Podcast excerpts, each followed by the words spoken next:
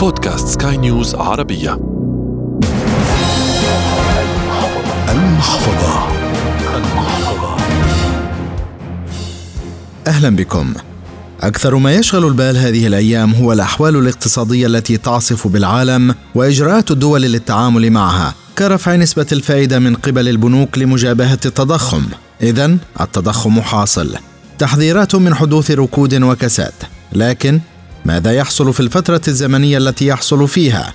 وماذا يجب علينا أن نفعل لنحمي أنفسنا منه؟ كثيرون مقبلون على شراء بيت أو سيارة لكن الأحوال الاقتصادية تعرقل خطواتهم. هل أشتري الآن أم أن الأسعار ستنخفض؟ أو العكس يجب أن أشتري الآن فمن الممكن أن ترتفع الأسعار. حلقة جديدة من المحفظة تأتيكم عبر منصة بودكاست سكاي نيوز عربية على أبل جوجل سبوتيفاي وأنغامي. في إعدادها وتقديمها أحمد الآغا فكونوا معنا. للتضخم أسباب وهو حاصل الآن والدليل محاولات كبح جماحه من قبل البنوك المركزية. البنوك المركزية عادة بترفع أسعار الفايدة من أجل كبح جماح التضخم. عادة أسعار الفايدة تعد إذا فينا نقول هي الأداة الرئيسية للاحتياط الفيدرالي للسيطرة على التضخم. هلأ أسباب التضخم يلي عم بعيشها العالم اليوم إذا فينا بس هيك نفندها بشكل سريع بترجع لوقت كورونا. يعني تقريبا من بدايه 2020 لما صار في عنا supply chain crisis أو ما يعرف بسلاسل الامداد صار في تراجع أو اختناق بسلاسل الامداد ومع ما رافقه الاغلاق العام يلي سكر جميع الحدود آه، سواء البحرية أو البرية أو حتى الجوية. كذلك عندك الطلب آه، تحول بشكل آه، سريع من الخدمات للسلع. الإنفاق إذا بدك أو الاستهلاك على السلع خف. زيادة التضخم رافقها زيادة معدلات البطالة وتدني نسبة العمالة. الفدرالي عم يرفع الفايدة بشكل متكرر. هو بيعتبر أن رفع الفايدة بخفف السيولة النقدية داخل الأسواق. بهذه الطريقة بيكون عم ببطئ من الاستهلاك. وهي تعد مثل ما قلنا آه، طريقة أساسية لخفض التضخم. هلأ بينجح ولا ما بينجح؟ هذا بيعود آه، لعدة أسباب. بدك تشوف آه، نسبة الركود يلي عم يمرق فيها الاقتصاد أو الفترة على كم إذا بدك سنة حتمتد. علما أنه البنك الدولي توقع إنه حيشهد تباطؤ بالنمو العالمي بنسبة 2.7% بين 2021 و2024 هيدي السياسة اللي عم يعتمدها الاحتياط الفيدرالي هي سيف ذو حدين. لأنه أنت لما عم ترفع الفايدة أنت عم بتعالج التضخم بس بنفس الوقت أنت ما عم بتعالج الركود بالعكس. عم بتساهم إنه الركود يضل ويخفف من الإنتاجية ويخفف من النمو الاقتصادي. شبح الركود الذي يحذر منه الخبراء الاقتصاديون ومنهم هدى علاء الدين عند وقوعه سيحصل ما كان في الحسبان. تعرف بالاقتصاد فينا نقول إنه هو تراجع بالنشاط الاقتصادي وتدهور بالأنشطة بجميع القطاعات أقل على مدى ستة أشهر يعني أو على مدى ربعين متتاليين. نحن بنعرف إنه السنة هي أربعة فصول أو أربعة يعني عندك الفصل كل ربع هو عبارة عن ثلاث أشهر. وعادة ما يقاس بالناتج المحلي الإجمالي أو هو الجي دي بي بيرافقوا مثل ما قلنا آه، تراجع حاد بالإنفاق وزيادة بمعدلات البطالة طبعا لأنه لما يكون في عندك تضخم آه، إجباري الأسعار بدها ترتفع عندك القدرة الشرائية بدها تتاكل. وبتصير الناس غير قادرة على تلبية احتياجاتها مثل ما كانت بالسابق وعادة الركود بيرافقوا انكماش. فحتى مش بس تتراجع البطالة حتى قيمة الأجور بتتدنى وسوق الأسهم بيتراجع. وعادة الانكماش يلي بيترافق أو يلي بيصاحب الركود يعني بينتج عنه فترة طويلة من ضعف بالنمو الاقتصادي.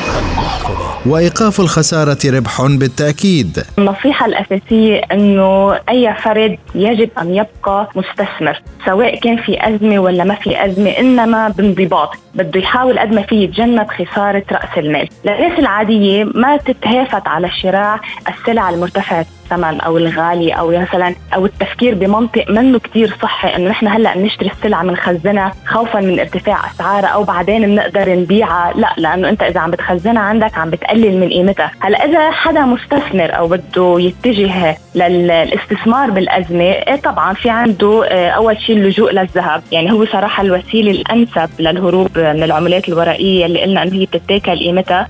وخاصة إذا صار في إذا لجأت المصارف المركزية لطباعة العملة إيه هون خلص العملة تفقد قيمتها بالمرة مثل ما عم يحصل عنا بلبنان فاللجوء للذهب هو الخيار الامن اثنين في المستثمر يلجأ للأسهم. يعني الأسهم حتى لو خسرت جزء بسيط من قيمتها بالمدى القصير هي حتما على المدى المتوسط بدها تعوض هيدي الخسارة.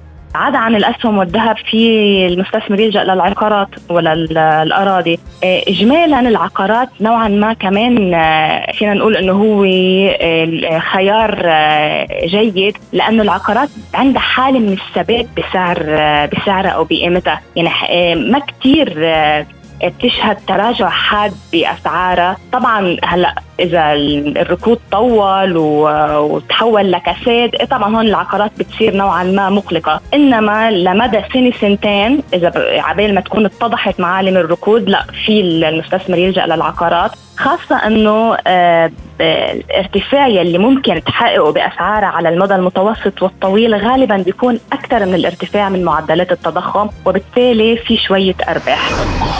ولمن يريد شراء منزل أو سيارة في القريب العاجل فلعلاء الدين رأيها. هلا إذا ما كان في حاجة ضرورية أو ملحة لا الأفضل إنه آه، ينتظر شوي لأنه السيارة نوعا ما تعد من الحاجات الكمالية ففينا إنه ننطر شوي بس لتبين يعني على المدى القصير لوين الاتجاه لوين المنحى رايح. بالنسبة للبيت آه لا هون في وجهتين نظر. يعني في ناس بيقولوا لا إنه خلينا إنه ننطر شوي. في ناس بتقول لا إنه خاصة بالسكن وبالبيوت آه في كتير ناس حتلجأ إنه تعرض بيوتها وأملاكها لل للبيع. فهون عندك العرض سوري عم بيزيد. وبالتالي عم نحل مشكلة الطلب. وفينا نحصل على آه، أسعار ملائمة للسكن آه، بخلال الأزمة. بس بدك تشوف السوق تجاه العرض والطلب كيف عم بيكون. هلأ بالأزمة آه، إذا بدك يعني نفصل شوي عن السلع الكمالية عن العقارات. هيدي ضروري ننتبه لها في نهاية هذه الحلقة نشكر الخبيرة الاقتصادية هدى علاء الدين والشكر الموصول لكم. هذه الحلقة تأتيكم عبر منصة بودكاست سكاي نيوز عربية على أبل جوجل سبوتيفاي أنغامي والعديد من المنصات الأخرى. تقبلوا تحيات أحمد ألاغا من الإعداد والتقديم وغسان أبو مريم من الإخراج الإذاعي. إلى اللقاء. المحفظة.